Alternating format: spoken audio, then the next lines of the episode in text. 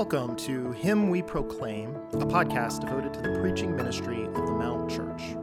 Know that the following sermon is specifically intended to build up our local church in Clemson, South Carolina. Feel free to listen along and distribute what you hear, while prioritizing what we pray is the faithful preaching ministry of the healthy local church to which you meaningfully belong. With that, all grace to you as you listen to this episode of Him We Proclaim. Good morning. Me invite you to turn in your Bibles to the letter of Galatians. We're going to be reading and then studying together chapter 4, verses 1 through 7, and then we're going to take a break for December and January, and then we'll come back to it at the beginning of February. So, this is the last bit of Galatians for a while. What a passage to end the year on with Galatians.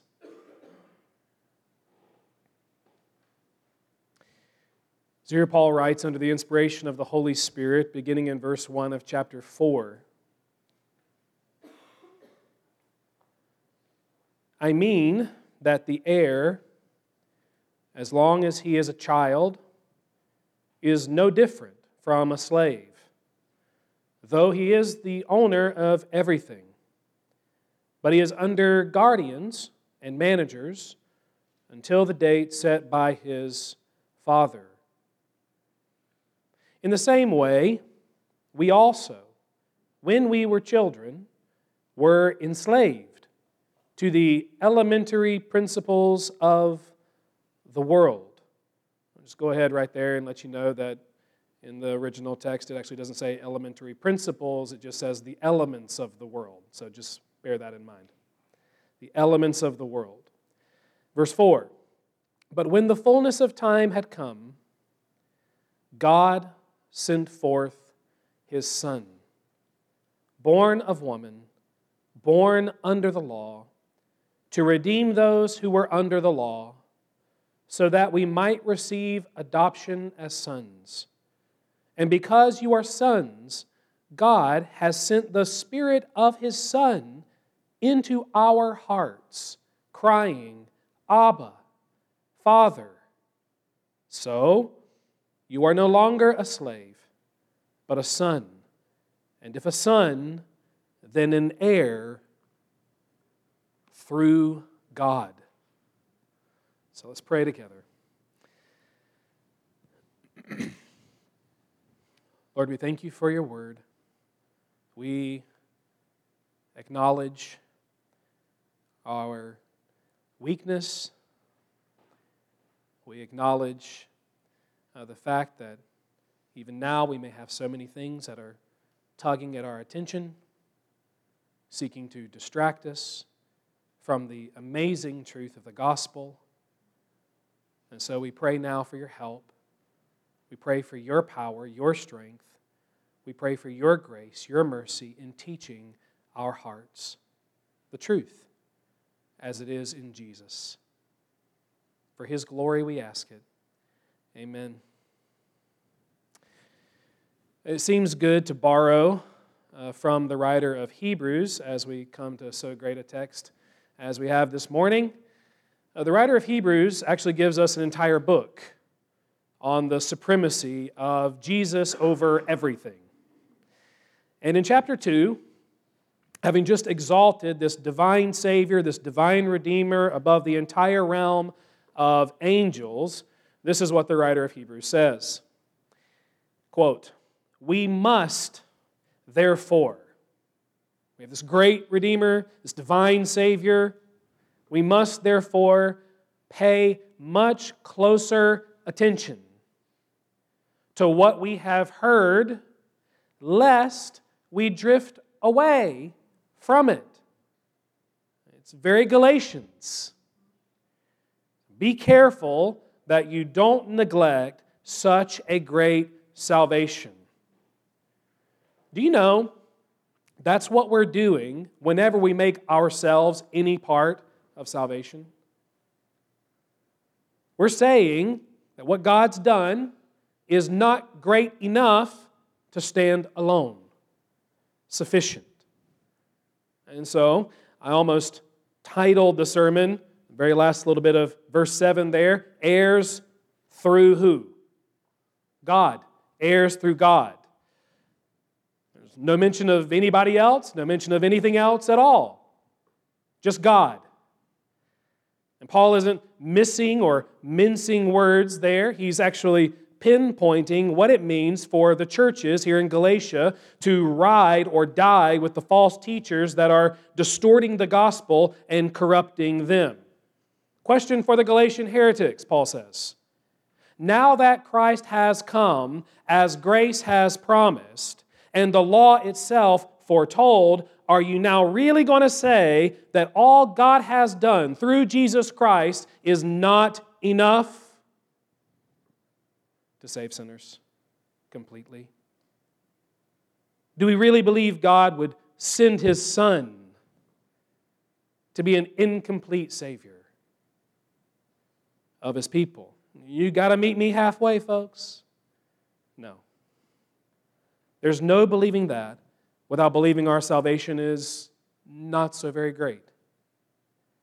Have we forgotten how impossible spiritual freedom was for us to achieve on our own? Have we downgraded our former slavery? Very strong word there. Our former slavery to just sort of misguided free will?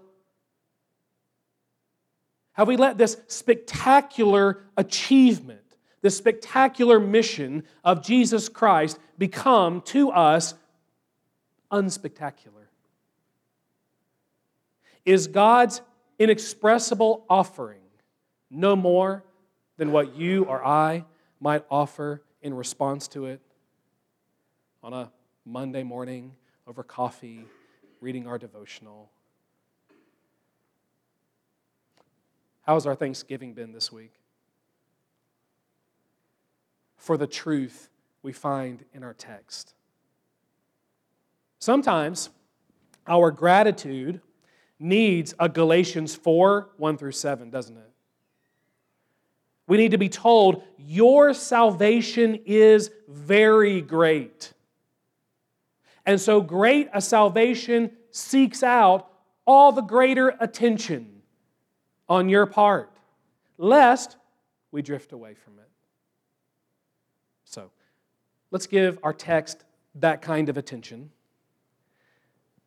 Come to verses 1 to 3. And first, Paul's recasting now of our former slavery. He's still exploring our incredible transition from spiritual slaves to saintly sons and daughters and heirs of God. And in doing so, he now explains how, you see there in verse 1, the heir, as long as he is a child, is no different from a slave.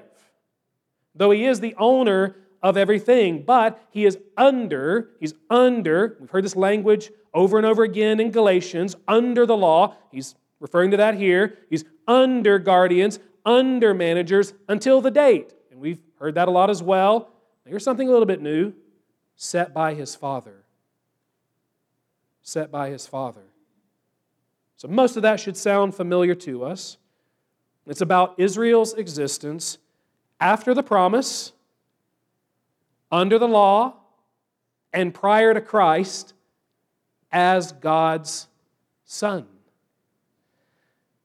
You hear that in a passage like Hosea. If you want to write that down and look at it later, Hosea chapter 11, beginning in verse 1. This is what it says. It's what God says when Israel was a child. I loved him. And out of Egypt I called my son, Israel, son. I called my son. And not coincidental to Paul's point, Hosea chapter 11, verse 2 continues that quote, the more they were called by my love, the more they were called, the more they ran to me. No. The more they were called, the more they went away. They kept sacrificing to the Baals and burning offerings to idols. So, come back to our verses 1 and 2. The idea seems to be that during the age of the law, Israel did not enjoy the fullness, the fullness of what God had promised Abraham. And what slightly complicates matters is that there's a sense in which that's true for the believing Israelite, like Abraham, and it's also true for the essentially pagan Israelite, like most of the nation tended to be, according to Hosea chapter 11, verse 2. Abraham, remember, he really was counted righteous by faith. He really was justified by faith, but it was faith in seed, faith in promise. He tasted something of the glories that were coming. He looked ahead, he saw Christ, and he was glad. But the fullness of his enjoyment of that inheritance, it waited for Jesus to come. And that would have been true for every believer in God's promise until the person God promised actually arrived. They were true heirs, but in the interim, under the law, the best they could do was long by faith for the inheritance they owned through God. Okay? But there's also another sense in which Paul's referring to all Israel here how, despite their rebellious hearts, they were counted children. The promises did belong to them. You can read Romans chapter 9, that's what Paul's going to say there. To them belong the patriarchs and the promises, and so on and so forth. But as yet they had zero spiritual access to them. Their existence as spiritual children was no different than a house slave outside the family. As Christ had not come yet, and they'd not believed in the Christ that God had promised, what they did was just prove the power of sin in all people, in humanity. You want to see that? Just go read the Old Testament, and you'll see it in bunches in Israel, we see people who, neglecting such a great salvation, proved a great function of the law. What function is that? To expose and then to imprison slaves to sin as being inexcusably guilty before God. To be under the law, here, under guardians, under managers, under the law, is to be a spiritual minor who cannot legally think justification, they cannot legally own the inheritance that God promised to Abraham's faith. So we hear that, and maybe we go, well, is there any hope at all? Either for faith, like Abraham's, in future grace, or for the one who right now still pretty much prefers their sins over the Savior. And the good news is that there is. That's why Paul, with an eye to what he's going to say in verses 4 to 7, adds, you look now at the end of verse 2, there is a date set by the slave child's free father. And when it comes, when that date comes, then comes freedom. Then comes sonship. Then comes possession. Then comes adulthood. Then comes their salvation. But first, look with me at verse 3. Paul's given this illustration to relate Israel's experience to Jewish and to Gentile Christians alike. So, he says, in the same way, you see that? In the same way, we also, when we were children, like that, were enslaved to the, your Bible might say elemental spirits, elementary principles. The Greek just says elements, the elements of the world. So, let's start with this. You and I would not have been managed any better than Israel. We do this really strange thing. we read Genesis 3 and we go, if I was Adam, if I was Eve, we wouldn't have done the same thing. We would have been better. We made a different decision, and all would be well in the world. And we do the same thing with Israel. We kind of track with their history. We're like, what are they doing? Over and over again. And we think, if I was in their situation, I wouldn't have done that. I'm not making any golden calves after I've just seen his glory. But guess what? Paul says that's not true. You absolutely would have. In that spiritual condition. And maybe in a better spiritual condition. In verse 3, Paul asserts, At one time, we all were spiritual minors. And in that state, we were powerless slaves, same as Israel, children of wrath, Ephesians 2, children of wrath by our very nature. But now, it's right here that Paul does address a kind of difference. But what we see in verses 1 and 2 and here in verse 3 is that whereas Israel's slavery to sin came under the law, ours, more broadly, was to what he calls here the elements of the world. And all God's people, scholars included, said, What in the world is that? Well, they don't really know. They kind of know. They make some guesses. Here are three. Study yields three main guesses. Historically, uh, it can be, number one, a reference to the basic elements of the material world. So, earth, wind, fire, water. And then they say, what's meant by that is, metaphorically, the old creation. That's, that's where they go with that, okay? The old world. Next.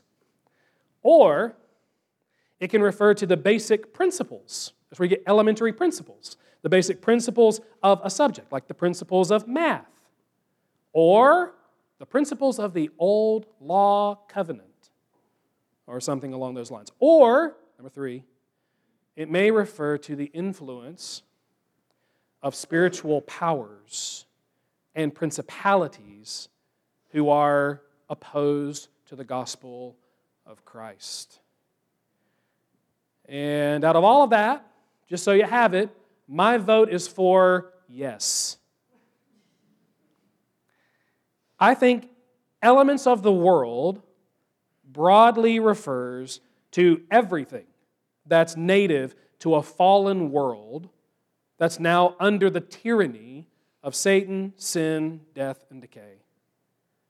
We live in a broken creation, that's number one, that conspires with lying principles that's number two. And principalities, that's number three, to ruin our souls. And what may be surprising is that it's not entirely allergic to the Bible or to God or to Christ or to worship or to church. It only takes issue with the biblical truth about all those things. The biblical truth about all those things. So you see it in the illustration here. Israel's being under whose law? God's. God's law. Until Christ should come to them is akin to our being enslaved to the world's elements until Christ should enter us. And if you look ahead to verses 8 through 11, you'll find the same. Returning to the law, God's law, God's law is returning to this slavery. How is that? Because in doing so, Paul has been arguing throughout the letter, you are denying the truth about the sufficiency of Jesus. Okay? So, here's what's going on, I think. The law, in and of itself, is good and righteous and holy, but sin in us co opts the law for its own Christ canceling purposes. What God gave to direct sinners to Jesus sin in us receives as a way to save ourselves. We don't hear what the law was actually given to preach. You're a sinner. You cannot save yourself. You need Jesus. We don't hear that without the grace of God. What we hear is, you're a pretty good person. You can keep the law. You don't need Jesus. Okay? It's a really odd bondage. But I assure you, it is humanly unbreakable. It is humanly unbreakable. It wars unceasingly against what our consciences, when we're being honest, actually know to be true. It tells us we're free when we know we're slaves. It tells us that we're good when we know we're godless from birth. It tells us that our sins are really, really cheap. A deed that we might call good is good enough to make full atonement. It tells us that God is not so just, that God is not so great, that we need to fear Him or His reprisals. And at the same time, interestingly, it tells us that He is not so gracious as to fool with a sinner so bad as we are. It tells us the way we make to God will do, though, if it's not God's way, we know ends in death. It tells us all kinds of things, many things, with one great purpose to steer us away from Christ and Him crucified. This slavery we all once knew to the elements of the world seems to be a slavery to an anti gospel system. Okay? That convinces us to believe wrongly. That by religious regimens, earthly restraints, human rules, and binding boundaries, we can do what only God, through Christ and His Spirit in our hearts, can do. And that is become heirs of whatever you want to call it heaven, glory, eternal life.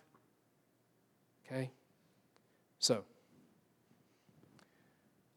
nearest context to us we're sitting in a sanctuary, gathering as a church. Okay? Nearest context.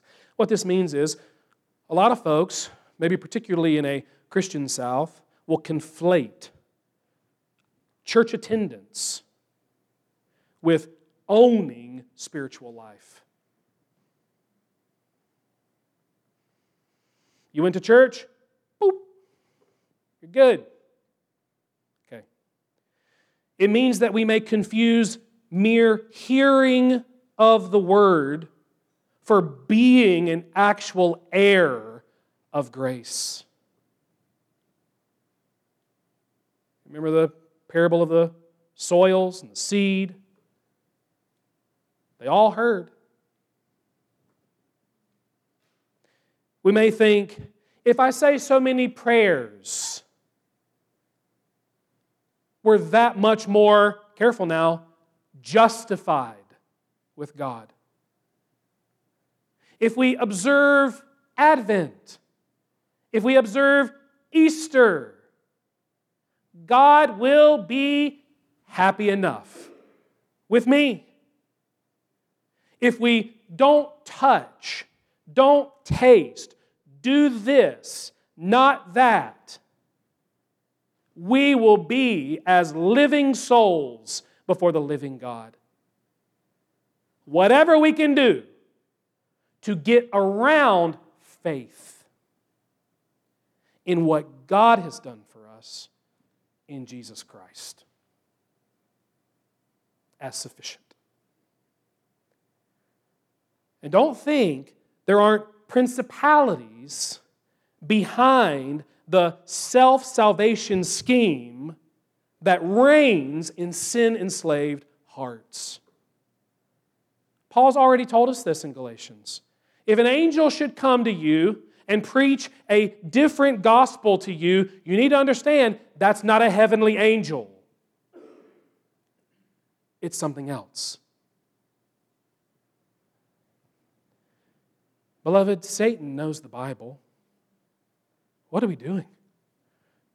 Demons believe and shudder. You go to the temptations of Jesus, who's tempting him and how? Satan with Scripture. Satan with, I know you're the Son of God. Don't you know you're the Son of God? If you're the Son of God, won't you do these things? Prove it to everyone.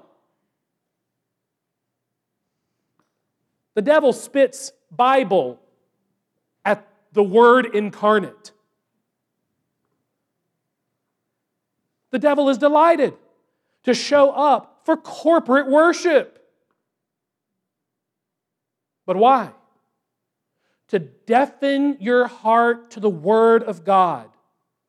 That seed gets planted and he comes along like that bird and just plucks it right up so it can't get into your heart and become life.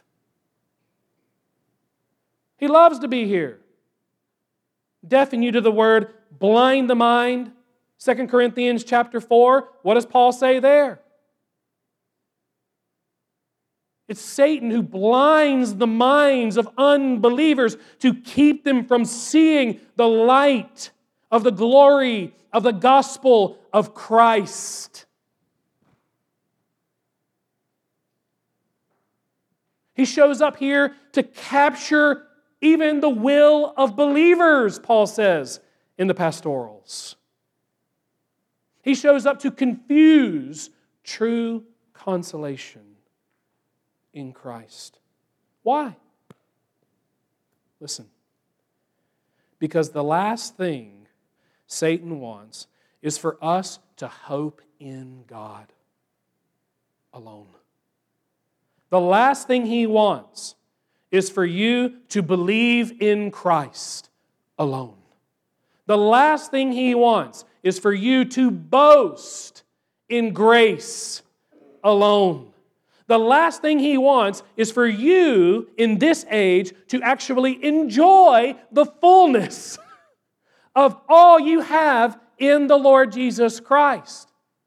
And in that way, as you're worshiping, as you're enjoying it, reveal a divine power in the gospel that can set any prisoner free.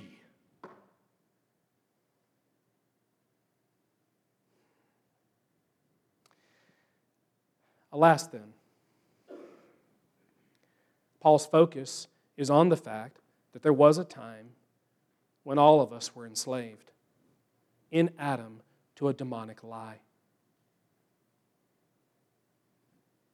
As it is for salvation, we heard a week ago, so also this slavery. It knows no partiality. Whether Jew or Gentile, man or woman, slave or free, by birth, no one's free. All are slaves and without hope of deliverance in this world. It needs to come from somewhere else. And it's good for us. Paul does this in almost every letter. It's good for us to be reminded of this, since former reign over us so that we can begin to rejoice as we ought in the sovereign grace of God that has saved us and set us free. So just hear it now. Paul spares not a one of us, that he might tell us how God has acted to spare every single one of us who believes. So, look with me at verses 4 to 7. And now Paul's reciting of God's sovereign redemption. And as we step through it, my prayer has been that each one, each step, will be as a step to the freedom of Christ all over again for you. And as I see it, there are two main parts. One, redemption accomplished. Redemption accomplished. When you couldn't, and wouldn't even if you could, and when clearly there was nothing in us but willful slavery to sin that would compel God to do so, God yet acted to redeem you. It was ever in His mind, it was always His will, as He made a promise. Remember this? On His own being. He was moved by His own being, His own glory as God to save us. And so the promise being made, a time was set. And in that, let's not fail to admire the sovereignty of God's grace. Don't you know that all those elements of the world conspired constantly, if they might, not only to confound this grace from the start, but also to keep it from us? How often, you go read through the Old Testament, how often was the promise threatened to non existence before the person that was promised ever entered the world? And even then, how often was he in peril for his life because of his purpose once he arrived? Still, despite all the schemes of the devil against Christ and those that he would redeem, Paul writes this in verse 4 But when that fullness of time had come, God sent forth his son. Wow. They don't, they don't come better than that, y'all. God sent forth his son. God's grace was unbeatable, it was inestimable, it was sovereign. In these words, the eternal meets with this earth. God's plan and his purpose meets with this place. In them, we hear a note of this pre existence of Christ. We hear a little bit of his eternity, his deity. We hear his will, his grace, his heart. And do we not then hear just how wonderful a person? You ever considered this? Just how wonderful a person it was who came into the world as sent by God to save us? It was the Father's beloved son. His one and only non adopted. His exact imprint, as Susanna read for us. The very radiance of his glory. It was the greatest, costliest offering God could make. Remember what Paul wrote in Romans chapter 8? If he did not spare his own son, will he spare you anything? Will he not give you everything you need? Well, how can that be? Because he's already given you everything when he gave you him. So, in sending his son, let's be clear, God did not, this is Paul's point in Galatians, Paul uh, is saying God did not send one who was insufficient to save us. He sent the only one who could actually save us. And what a love! What a love. Maybe in the self giving of Christ, we think only of the cross. It's not a bad place to go.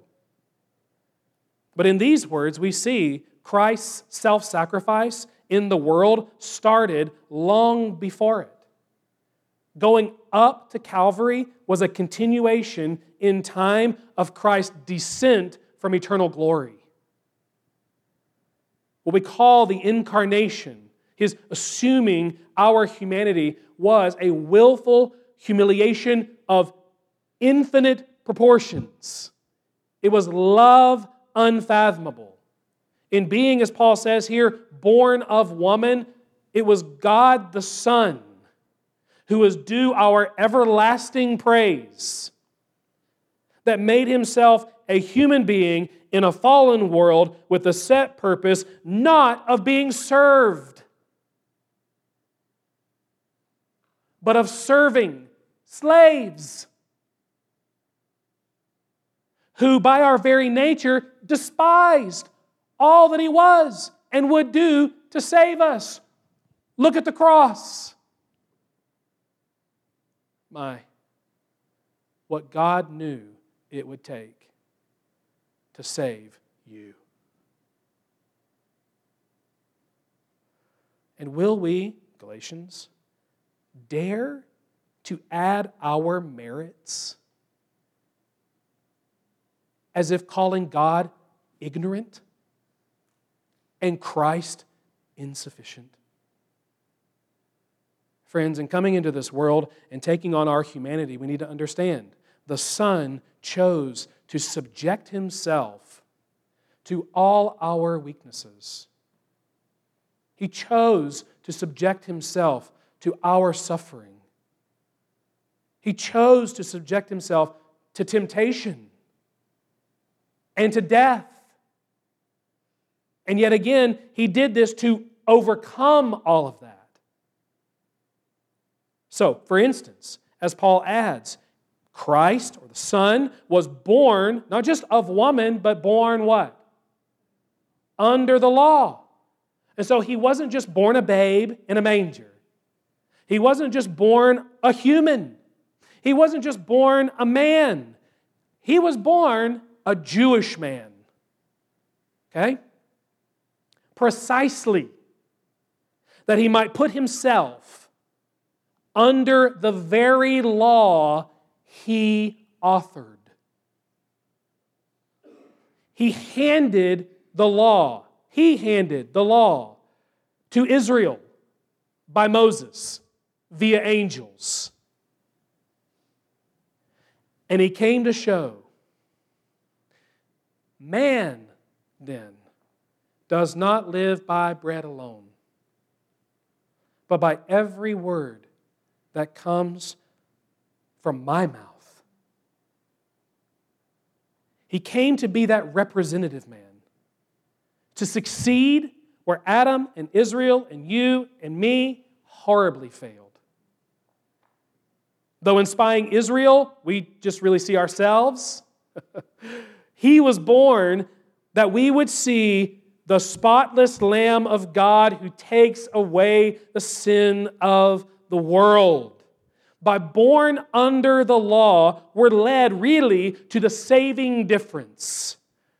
We're led to a life lived in our place under the law, yet without sin.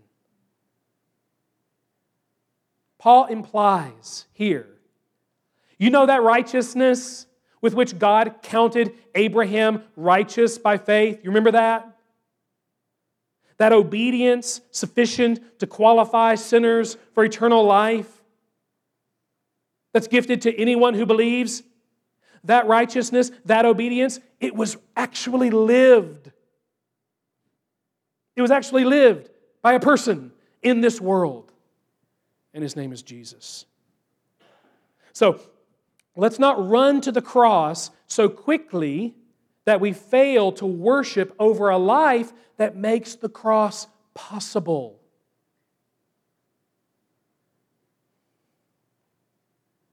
No. To the cross, then we go. Christ did all he did, if you look at verse 5 now, to redeem those who were under the law. It was to take his life to the altar of the cross and lay it down as price enough to set sin beaten and guilt bound sinners free. And in his hanging on the tree, as we've heard, we see he was enough for that. His work, it is finished. He did it. The curse of the law against our sins, it was all absorbed by Jesus. He became a curse for us. Remember that? for us. And the obedience that we lacked, the very obedience he lived, was with the forgiveness of sins counted to you and me. By faith in him, God set us free from under the law. He justified us and he redeemed us. And he did not redeem us to go back, but to forge ahead as true sons and daughters of God.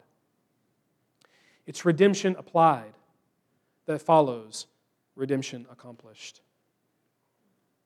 God did not buy us at the price of His Son to let us go our own way and go it alone.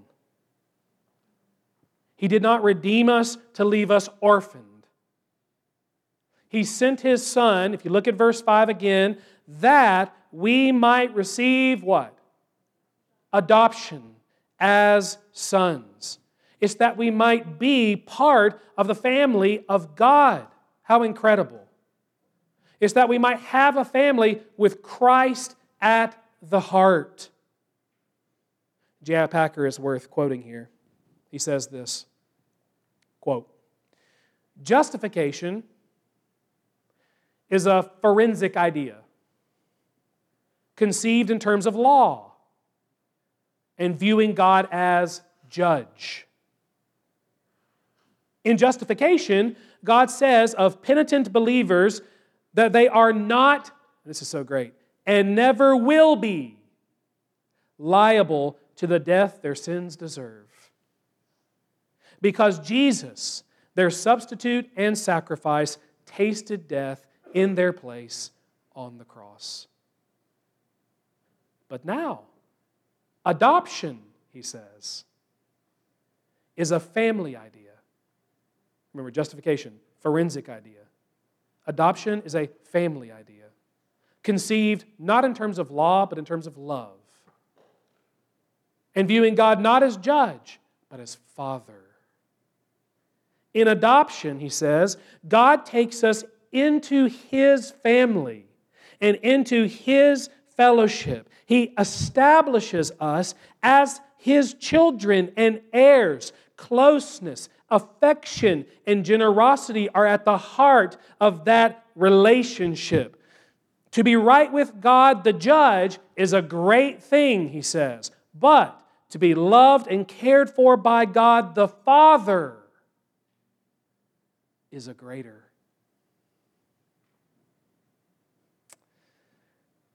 So now in our text, that's what takes over. Redemption accomplished bleeds over into redemption applied. It moves us irreversibly from slavery to sin and death and hell into a status as sons and daughters of God, only not like Israel before us. What's added in verse 6 is something very specific to the advent and age of the crucified, risen, and ascended Jesus, the Christ. In speaking of adoption at the human level, okay, at the human level, the adopting parents can do so many things. The adopting parents can help a child's habits, they can help a child's routines, Maybe they can help a child's patterns of behavior, their thinking. Perhaps they can pick up their broken pieces. But what they can't do is change a child's nature. They can pray that God will, but they cannot. But now listen when God adopted you, in Christ. That's exactly what he did. He gave you a new nature, changed it. In every single one that he's adopted, his grace has gone further still. He sent the Spirit of his Son. What a phrase into our hearts, crying, Abba, Father. Now, so much of what's left for us in Galatians is just an exposition of what all that right there entails. Okay? But for now, suffice it to say, as we've already heard, that Christ Himself is in you, believer. Christ Himself is in you. Having regenerated you, He has indwelled you to animate you. Remember this? To change you, to shape you and fashion you after His own image and likeness.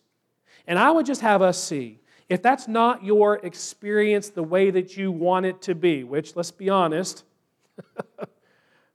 it's not. But as it's not, and you just long to know more of it, the answer is to know the heart and leading of the person that abides now in your heart. It's to pray. Church, it's against man centered, we can do it versions of Christianity that vibrant, gospel centered Christians will show their sonship, their adoption. How? Habakkuk. The righteous shall live by faith. Yeah. Here, the righteous shall live by crying out to God the Father in childlike dependence. Is that our heart's cry every day? And not just as a justified person to the great justifier, but as an heir to our heavenly Father. I'll tell you and pray you understand Christ Church is not in exact continuity with Israel of old. We're not a family. We're, we're mostly enslaved to sin and under the condemnation of the law. We're the children of God who have it in our very bones that we belong to Him and He has given Himself completely to us. In fact, the Spirit of God's Son Himself is in you, bearing witness to you, to your spirit, that God is your Father, same now to you as a son or a daughter as ever He was to His uniquely beloved Son. That's incredible. What depth of praise, what depth of attention can suffice for so great a salvation. Let's give it to Paul's close in verse 7. Let's attend to what's really notable here.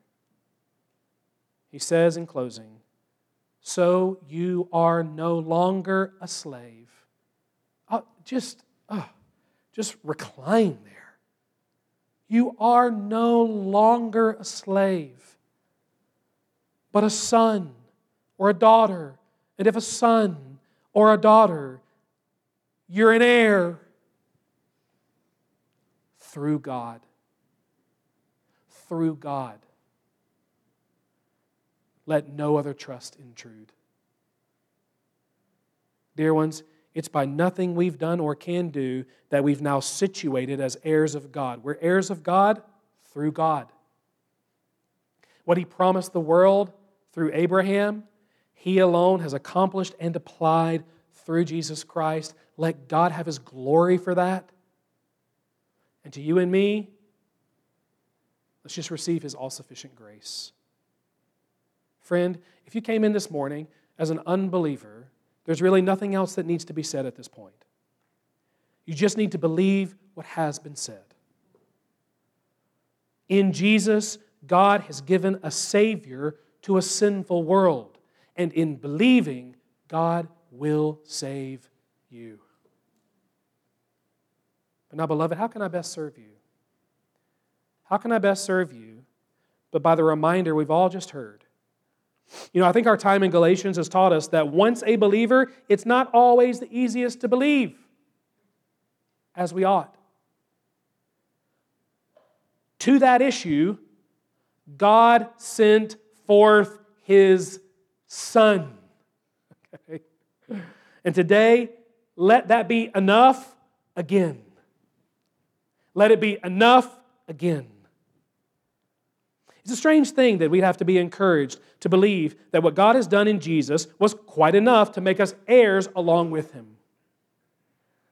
And yet, here Paul is, because it's where these churches are. So, what about you? Where are you? I want to land the plane with Martin Luther because what he says feels right for our time in Galatians so far and until we pick it up again in February. In his great commentary on Galatians, this is what he says. I'll quote him at length here and we'll be done. He says, It's not the law that brings a person to heaven.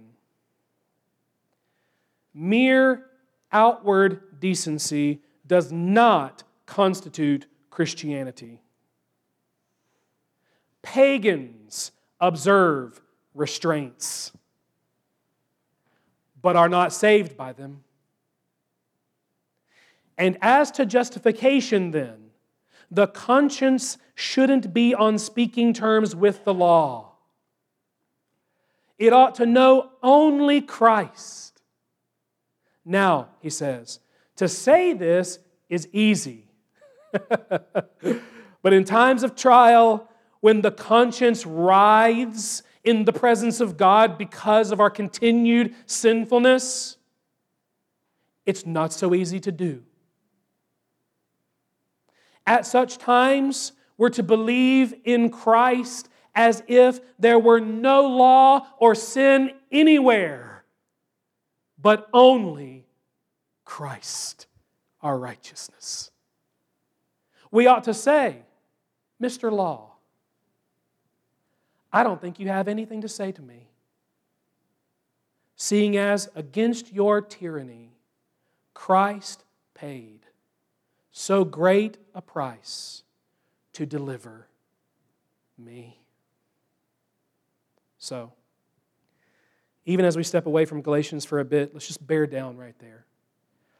And let's cling all the more tightly to this one gospel of God's all sufficient grace in our Lord Jesus Christ. Amen. Let's pray. We thank you so much for your word. O oh, our Father,